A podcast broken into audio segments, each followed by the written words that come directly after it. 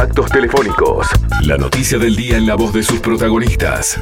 Presenta Rotondaro Limitada. Compra y venta de papel y cartón en desuso. 2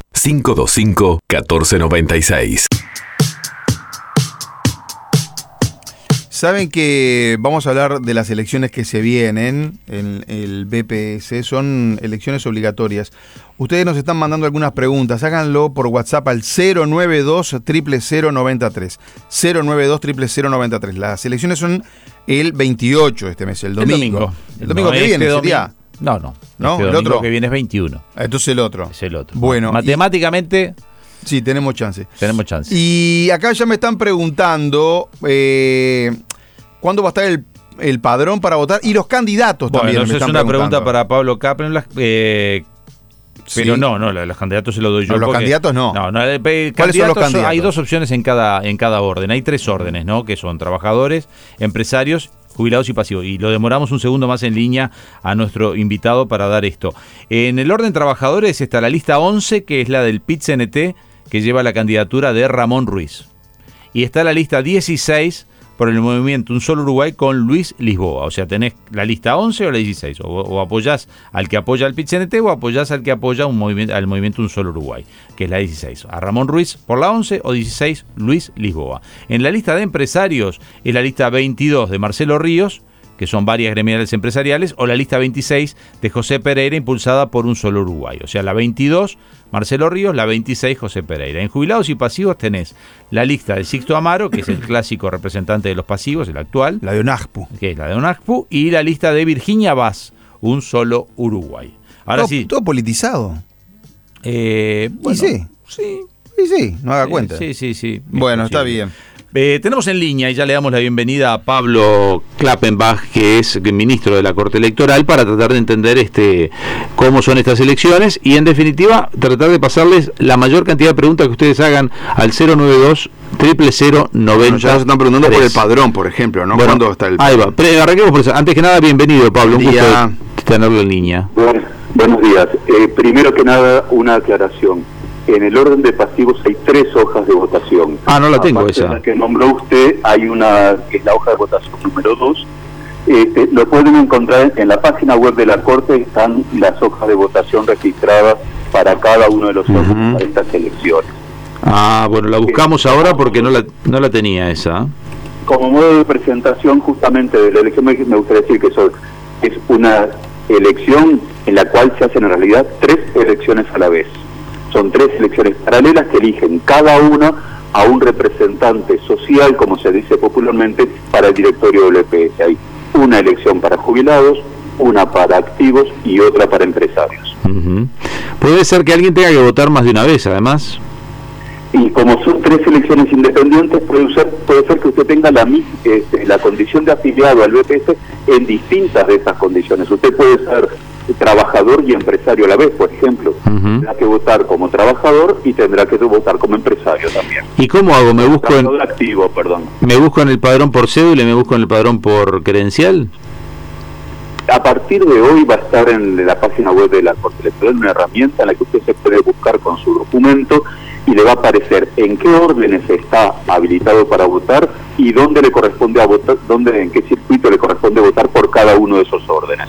Eso a partir de hoy va a estar habilitado para que las personas puedan buscarse, ya no solo en el padrón, sino que aparte también ya el plan circuitario, o sea, si está habilitado y dónde le corresponde. Ah, pero si tengo que votar por en dos eh, por los dos por dos órdenes, digamos, usted dijo trabajadores y no sé, y empresarios. No no me no tiene por qué tocarme en el mismo lugar de votación. No, es más, yo le diría que es altamente probable que sean distintos local de votación, porque como son tres elecciones distintas, nosotros tenemos que organizar, en este caso las juntas electorales organizan tres este, planes circuitales distintos para cada uno de los órdenes, cumpliendo determinadas características, como puede ser la accesibilidad, hay que cumplir con las leyes de accesibilidad, entonces eso obliga a que no siempre se pueda considerar o este, cómo es que a alguien le toca votar, porque aparte tendríamos que considerar su situación, si está, pero capaz que en el mismo circuito otro también le toca votar como pasivo y entonces eh, sin buscar la intención de cada uno sería imposible, una combinación de posibilidades que no lo hace posible. Por supuesto va a estar siempre dentro de la serie de su credencial, porque aprovecho eso a decir, el documento es la credencial, se va a votar por serie y número y por supuesto el local de votación donde le toque va a estar dentro de esa serie en la que usted está habilitado para votar. Bien. Claro, como toda elección no es necesario, si uno se sabe el número, no es necesario ir con la credencial. No, en este caso especialmente no es necesario, se puede este, se puede enunciar ante la, ante la mesa cuál es su credencial y va a haber un material auxiliar para que la mesa pueda identificar su identidad. Tenemos otra característica especial en esta elección y es que hay afiliados al BPS que no son ciudadanos, son extranjeros, no tienen credencial. Por lo tanto, va a haber mesas especiales por número de cédula para que voten los extranjeros en cada uno de los órdenes. En ese caso, necesariamente tienen que llevar las cédulas, porque ahí sí no vamos a tener una documentación auxiliar donde verificar la identidad. O sea que el extranjero que está afiliado no lleva cédula no va a poder votar. Le voy, eh, Klappenbach, le voy echando algunas, algunas preguntas y dudas que tienen los oyentes. Si la puede responder ahora, bárbaro, y si no, la, después lo, lo, consultamos. Dicen por acá, buenos días. Quisiera saber si cuando uno es representante de varias empresas, debe votar por cada una de ellas. Sí, la ley establece, la ley 16.241, que es la que establece las elecciones del BPS y la reglamenta, establece que una persona puede ser representante de hasta 10 empresas. Y por lo tanto esa persona, para esa elección, es 10 electores distintos, porque representa a la empresa que está afiliada al BPS, no a sí mismo. Eh, no sé si me explica la explicación. Por lo tanto, por cada una de las empresas que es representante, tiene que ir a votar. Máximo de 10, deberá votar. Soy activa y pensionista. ¿Tengo que ir a dos lugares o puedo votar observado en alguno de sus... Bueno, ya expliqué que son en dos lugares, pero aparte aprovecho la pregunta para contestar otra cosa. No existe lo que popularmente se le llama voto observado, que es votar fuera de su circuito. Salvo excepciones, y una de ellas la voy a explicar ahora, todo el mundo debe votar en su propio circuito. Cuando la gente dice lo del voto observado se refiere a si puede votar fuera en otro lugar, ¿verdad? Eso no existe. Cuando digo la excepción que puede, eh, están exceptuados los funcionarios que trabajan en la mesa ese día, los funcionarios electorales, no vamos a mezclar con eso. La, que, la excepción que sí me interesa transmitir es que las personas en situación de discapacidad motriz, cuyo circuito en el que les corresponde votar eh, está declarado como no accesible, podrán votar en un circuito de la misma serie que sea declarado accesible. Ajá. Ahora, no hay, a diferencia de las elecciones nacionales, no hay gente que puede después justificar el voto. Por ejemplo, yo soy de Paysandú, pero hace años que vivo y trabajo en Montevideo. No tengo que ir a votar a Paysandú, no voto. Ahora vamos a hablar, el voto es obligatorio. Sí. Está establecido en esta ley 16.241 que eso les, este, citaba recién. Sí. La ley establece y ojo, no hay que confundirse, cada elección tiene un marco legal distinto. Para esta elección, esta ley establece que si usted tiene 75 años cumplidos al día de la elección, o sea, si usted el 28 ya tiene 75 años, no está obligado a votar. Eso quiere decir que tiene derecho a votar, puede ir a votar, pero no tiene obligación. Y si no va a votar, no deberá hacer ningún tipo de trámite, porque obviamente ya está, se conoce ya la edad del, del elector y no necesita hacer ningún trámite para justificar que no votó porque tiene 75 años o más. perfecto. quien no pueda votar, ¿verdad? Va a tener, después del día de la elección, porque obviamente es un trámite posterior, va a tener un formulario web en la página electoral para hacer un trámite que se pueda hacer en línea. Esto no es nuevo, ya lo, lo empezamos a utilizar en las elecciones departamentales y principales pasadas. Usted va a poder ingresar a ese formulario elegir la categoría por la cual no votó y por supuesto adjuntar un documento que demuestre que es esa situación. Eso lo va a analizar cada junta electoral, quienes justifican la no emisión del voto son las juntas electorales. Perdón que me atoré con... No, está bien. Disculpe. Este, son las juntas electorales las que justifican la no emisión del voto, lo analizarán y al correo electrónico declarado en ese formulario le llegará la justificación por parte de la Corte de la Junta Electoral. Sí, acá vinculado a lo que decía Gatti recién de una persona que, que es de Paysandú pero vive en Montevideo, la explicación que está dando. También eh, pregunta alguien acá si ese día del, domingo la persona está trabajando en el interior y no puede votar, o si puede votar observado. Ya dijimos que voto observado no hay. Observado no. una de las causas por las cuales se puede justificar la no emisión del voto se llama causas de fuerza mayor deberá explicarlo. Cuando uno elige, se abre un, en un campo en el que puede explicar cuál es la causa de fuerza mayor y deberá justificarla. No alcanza con redactar una causa, ¿verdad? Claro, claro. las hojas para votar, para las hojas para votar están todas en el circuito, no hay que llevarlas. O sea, y eso, de eso se encarga la Corte. Ahí vamos a explicar cómo es el procedimiento. Las hojas de la Corte Electoral le da la posibilidad a la agrupaciones, a las organizaciones que presentan hojas de hojas de votación, de entregar, y hoy vence el plazo, de entregar ante cada una de nuestras oficinas sobre para que al principio de la jornada haya hojas de votación en el cuarto secreto. Ahora, la reposición de las hojas de votación durante el horario de votación es responsabilidad de las organizaciones que registraron las hojas de votación. Aquí está establecido la ley aparte. O sea que si se agotan las que estaban en el arranque, eh, tengo que salir y pedirle a quién, al de la organización, no al de la mesa. Y no, la mesa no va a tener más de las que le dio. sí, aparte es un derecho que tiene la organización, pero capaz que no lo utiliza. Capaz que una organización decidió no entregarle a las oficinas para que se repartan junto con las urnas para el principio. Entonces deberán los delegados registrar la hoja de votación, como en una elección nacional también ocurre, y ponerla en el cuarto secreto acompañado del presidente secretario. Bien, bien. Bueno, después todo lo que tiene que ver... Que la reposición y por lo tanto la distribución de hojas de votación eh, depende de quienes se presentan como candidatos, ¿verdad? O sea, eso es en cualquier elección. Sí, hablemos de las multas, el que el que debe votar, el que no puede justificar su voto y posteriormente tiene que este que de algún modo le piden el trámite, o sea, para trabajadores ¿cuál es la multa? Para trabajadores y pasivos es de una unidad reajustable y de dos unidades reajustables en el caso en que sea empleado público o eh, profesional universitario. En el caso de las empresas hay una escala según la cantidad de empleados que tenga esa empresa. El trámite también se va a hacer en línea, obviamente posterior a la elección, y, este, y va a haber una plataforma para hacer el pago en línea, ya no es presencial. Una de las cosas que este, al organismo le dejó la enseñanza de organizar las elecciones departamentales y municipales ya en, pandemia y con todos este, los cuidados sanitarios que hay que tener, es que un montón de trámites, en lugar de hacerlos presenciales en las oficinas, se puedan hacer en línea, y eso ya está va a estar también, así como les dije lo de la justificación, también va a estar este el pago de las multas también va a ser en línea. O sea que la UR ahora está en unos 1.300 y pico de pesos, el, trabajador arranca por lo menos pagando 1.300, esos 1.300 y algo de pesos, una UR, el jubilado también, si se le puede llegar a duplicar en algún caso si es este funcionario público. Y las empresas seis, a partir de 6 unidades reajustables hacia arriba, entonces dependiendo de la cantidad de empleados. Ahí tiene tres, tres niveles distintos, exacto. ¿Cuánta gente está habilitada para votar? Porque es casi una elección nacional. este eh, exacto, en total es 1.700.000, pero por cada uno de los órdenes este, usted tiene, voy a decir números redondos para no, mm.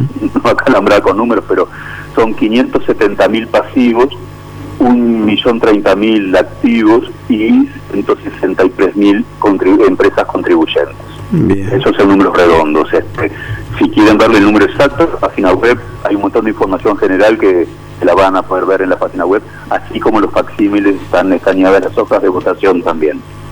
Bueno, muy bien. Eh, el plan circuital que me están preguntando acá los oyentes. Mañana, dice. Eh, mañana. Usted dijo, pero ya hoy va a haber algo, una herramienta en la, en la página web de la Corte Electoral. Como siempre, en la semana previa a la elección se va a imprimir en, la prensa, pero la verdad creo que ya el, el, plan circuital en papel creo que ya no se utiliza.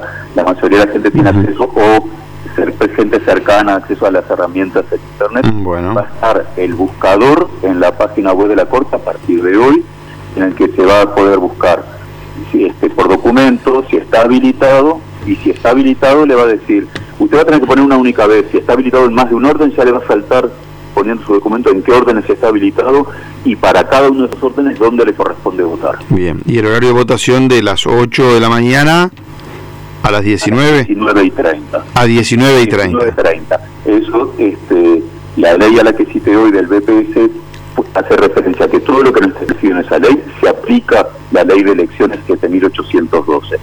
Dentro de lo, lo que está establecido en la ley de elecciones también está el horario de votación. Sí, entonces vamos a, a repasar, porque yo hay uno que no lo tenía. Eh, la lista de trabajadores está bien, es la lista 11, es la del PIT-CNT con la candidatura de Ramón Ruiz. 11, Ramón Sí. Ruiz está bien. Sí, eso está bien. Un, de- un segundito que voy a volver a abrir la, este, la página donde tenía abierta la, la lista. Sí. Este, la lista 11 lleva como candidato titular a Ramón Ruiz en Lista de trabajadores. los activos. La 16 a Luis Lisboa. La 16 a Luis Liz. Y ahí hay dos opciones. Y son las dos opciones que hay. Perfecto. Después en la de empresarios también hay dos opciones. Exacto. Lista 22 que es Marcelo, Marcelo Ríos Correcto. y lista 26 que es José Pereira. Exacto. Pero por jubilados y pasivos hay tres. Yo tenía anotadas dos. Sí. La de Sixto Amaro, ¿qué número es? La 1, La 2 es la que yo no tenía, que es la 2 que lleva como titular al señor Héctor Morales, Héctor Morales. Y la 3 es la de Virginia Vaz, la 6, pero no, perdón, es la tercera hoja, pero es el número 6 número 6. de hoja de votación, que conocemos como lista, la lista número 6. Ah, sí, el número de la lista, digo. La Virginia Vaz. Yo decía la tercer candidata. Esta es el 6. Perfecto. O sea que ahí me estaba faltando una. Eso lo encuentro en BPS, ¿cómo lo encuentra la gente? Usted apenas entre a la página de la Corte Electoral va a ver que la primera opción que tiene grande es entrar a toda la información del BPS. Y ahí hay un montón de información y en una dice hojas de votación y va a poder dar clic para, para hojas registradas, dice hojas de votación registradas y ahí va a poder este ver quiénes son los titulares, los suplentes, el diseño de la hoja. Perfecto, sí, lo estoy viendo. Lo estoy viendo en este momento, perfecto. Muy fácil de acceder, sí, lo estoy viendo. Hay un. Le hago varias preguntitas rápidas, Klappenbach, eh, pidiendo una respuesta rápida. Muchas ya las ha contestado por lo que estoy viendo, pero cumplimos también con los oyentes que se preocupan, obviamente, porque quieren ir a votar. Eh, dicen por acá: ¿pueden consultar al entrevistado si los profesionales independientes votan? A ver, si usted tiene una empresa unipersonal, vota.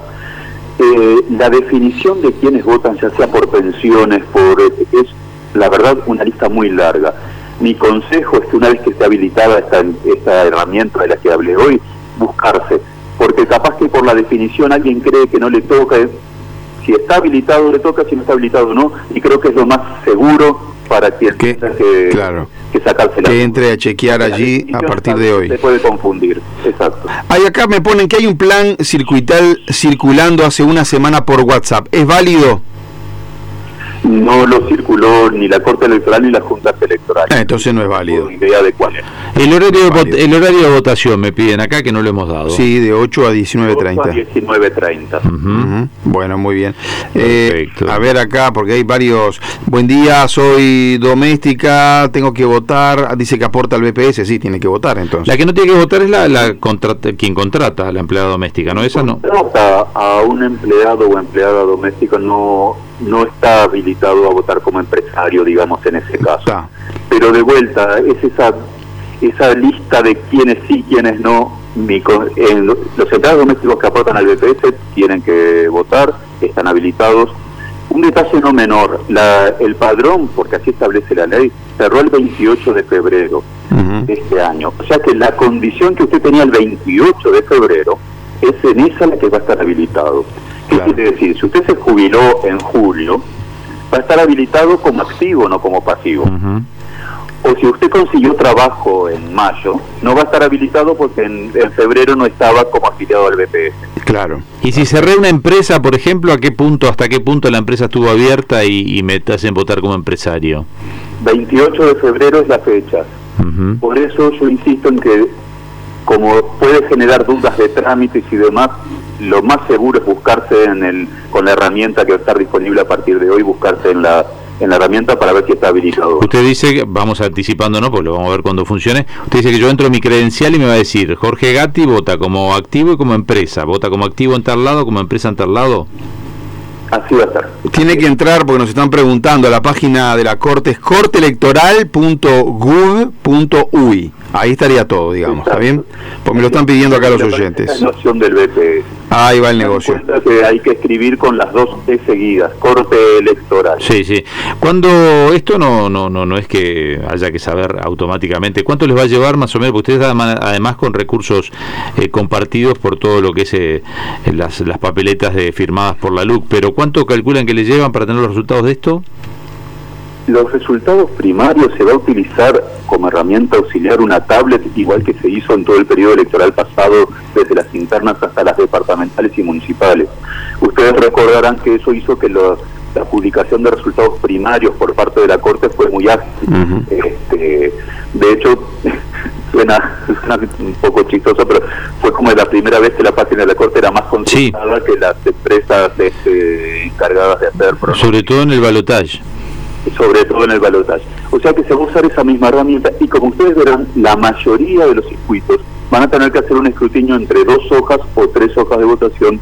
En el interior hay algunas series que se, hacen lo que se llama circuitos mixtos, porque serían tan poquitos habilitados por circuito que se mezclan más en uno, en uno mismo pero van a ser escrutinios bastante ágiles. Y a su vez la transmisión de resultados va a ser con ese mecanismo de la tabla. Así que la misma noche ya se sabe, se sabe casi todo. El resultado primario sin duda. El resultado primario sin duda. Bien. Que después generalmente se confirma, ¿no? O sea. Y en este caso que son dos o tres hojas, este, eh, va a ser futurología electoral hasta que no se cuentan los sobres, no se puede, pero bueno, este, la experiencia diría o la... Este, sí, que generalmente siempre hay una diferencia suficiente con... Exacto. Claro. La última, y ya nos vamos porque. Quiere que tengo otra acá. yo lo quería iba a cambiar de tema en la última. no, pero le hago. No, bueno, también le quería cambiar el tema porque le quiero preguntar por el referéndum, cómo va el tema de la firma, pero. Ah, me está leyendo la, la, mente usted. No, acá un oyente, le digo porque es una queja y me gustaría planteársela. ¿O dónde hay hacer una denuncia? Dice cuando los chiquilines van a sacar la credencial por primera vez, eh, no sé, los destratan los funcionarios. Eh, supongo que será un caso puntual, este no va a ser la, la, norma general. ¿Se puede hacer una denuncia, por ejemplo, ante la corte? ¿Hay algún lugar ahí donde voy y puedo reclamar por esto? Eh, sí, claramente en la página web van a encontrar este, un lugar donde comunicarse con este con la corte y pueden mandar este un mail para, para hacer la denuncia correspondiente. Mira. Y lamento muchísimo que haya sucedido. ¿Y están recibiendo muchas quejas o reciben muchas quejas ahí ustedes? No, no es el caso este, y, en general puedo decir que somos una oficina que está en, tenemos oficinas en todos los departamentos, no sé cuál fue el caso, pero en general este la gente está muy conforme en cómo se le trata y cómo se hace el trámite. Salvo con la foto que después nadie queda conforme, vio que uno la mira con los años y dice, ay, mami, que, el corte le haga magia. ¿Qué me sacaron? Mirá la foto que tengo la credencial. ¿Cómo está usted en la foto de la credencial? El otro, el otro día renové, así que estoy actual. ah, bueno, pero con la que se había sacado con 18 años, ¿cómo había salido? Este, y bueno, comparando con la de ahora, prefiero la de la audiencia. Para empezar, era un peludo. Prefiero la de. porque era un peludo en aquella época. a mí me trae, a mí me trae unos recuerdos, tenía, pelo, tenía una cantidad de pelo bárbaro, sí. Pero bueno, bueno, la última, este ya se empieza a, ver una fecha para el. Le, estoy cambiando de tema, ¿eh? es una sola pregunta. Del referéndum. Del referéndum. Se empieza a ver ya una fecha para la, lo de la luz, quedan 120.000 para validar, quedan muchas más, digo, pero con 120.000 ¿no? Ya se llegarían a las 670 mil firmas. ¿Cómo vienen? ¿Qué plazos van quedando? ¿Se puede ajustar el plazo? La Corte Electoral tiene, desde que se presentó en julio, 150 días hábiles para hacer esa tarea, que se cumple por febrero. Si ustedes ven el desarrollo de la tarea, obviamente nos va a llevar menos tiempo de que establece la ley. Eso gracias a un trabajo, no sé si ustedes han tenido oportunidad como periodistas de ir a ver el trabajo, un trabajo de un nivel de, de precisión y minucioso que es realmente impresionante lo que hacen los funcionarios en esa tarea. este, ¿Qué pasa? Quien haga un seguimiento diario, porque todos los días cualquier ciudadano puede ver cuál es el seguimiento de cuántas fueron este, estudiadas, cuántas validadas, cuántas rechazadas y el por qué fueron rechazadas. Todos los días al final de la jornada se publica en nuestra web para que cualquier ciudadano pueda, pueda estar informado. Si ustedes ven, hay un enlentecimiento de cómo se va haciendo la tarea y eso tiene una explicación muy clara. Nosotros en este último en el segundo semestre de, este año estamos organizando ocho elecciones distintas, este, aparte de esta tarea. Entre ellas, caja de profesionales este, universitarias, CODICEN, formación docente. Hasta en diciembre tenemos una elección que por ley también lo hace la Corte, que es la de CONAPROLE. Entonces, hay votos que por esas este, elecciones y las leyes que reglamentan esas elecciones se votan observados o por correspondencia con impresión digital y los mismos técnicos que analizan letras del recurso son los que también tienen que estudiar estos votos este, para esas elecciones. Por lo tanto, hubo que dividir los recursos para hacer las dos tareas. Pero comparado a la, era la planificación original que había hecho nuestra Oficina Nacional Electoral y, y el plazo que nos da la ley, este, la tarea se está cumpliendo. Yo no voy a hacer, cuando llegue al 25%, si es que llega, la Corte Electoral deberá tomar decisiones y si, si se llegara, va a tener 120, hacer una convocatoria para que en el plazo de 120 días convocara el acto del referéndum. Bien, no tenemos una fecha, pero mm, va a ser antes de febrero, entonces todo el mundo está hablando de que en diciembre ya liquidan con el conteo, por eso le digo que en marzo sería la, la elección, pero está bien, usted oficialmente... porque no me corresponde. Usted oficialmente no lo puede tengo, tengo una duda técnica, si, si ustedes llegan a contabilizar las firmas ahora, supongamos en diciembre, los 120 días restantes que les quedan para llamar al referéndum, ¿es a partir de diciembre o era a partir de febrero, que era cuando vencía el primer plazo de los 150 días que ustedes tenían? 120 días es a partir de que la Corte tenga una, este, haga una sentencia de que se llegó al recurso, ah, bien. cumplió con las exigencias este, constitucionales y legales y en ese caso hace la convocatoria y desde, es desde esa fecha en que haga la convocatoria a la Corte. Perfecto. No el plazo que daba para estudio, de que el plazo que daba para estudio la ley. Pablo Klappenbach, Pablo Klappenbach es ministro de la Corte Electoral. Gracias por atendernos esta mañana y sacarnos todas estas dudas. Por favor, a las órdenes, gracias a ustedes. Que pase bien, buen día. Presentó Rotondaro Limitada. Reciclar es avanzar. 2-525-1496. O por el WhatsApp 098-595-111. Entre líneas. Periodismo a tu medida.